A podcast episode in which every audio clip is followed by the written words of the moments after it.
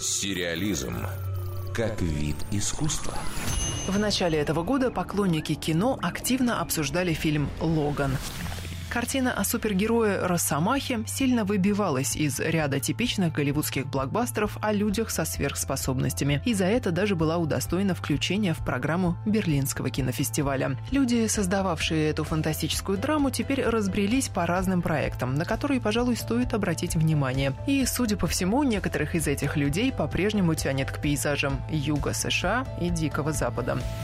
Режиссер Логана, а еще что тоже важно, поезда на Юму, Джеймс Мэнголд стал продюсером вестерна «Damnation» – «Проклятие». Снимает его постановщик фильмов «Последняя любовь на земле» и «Любой ценой» Дэвид Маккензи. Действие развернется в 30-х годах прошлого века. Обещают много конфликтов и борьбу простых рабочих с обладателями больших денег. Многие уже предполагают, что нас ждет история в духе «Нефти» Пола Томаса Андерсона, только растянутая на несколько серий. Премьера «Проклятия» запланирована на октябрь.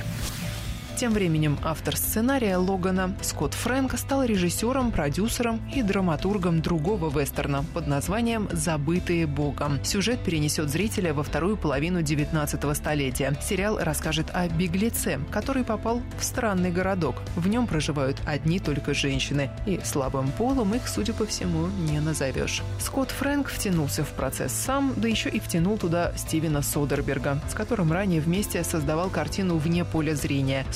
Числится продюсером. Премьера «Забытых Богом» должна состояться в ноябре. Дарья Никитина, Радио России «Культура». Сериализм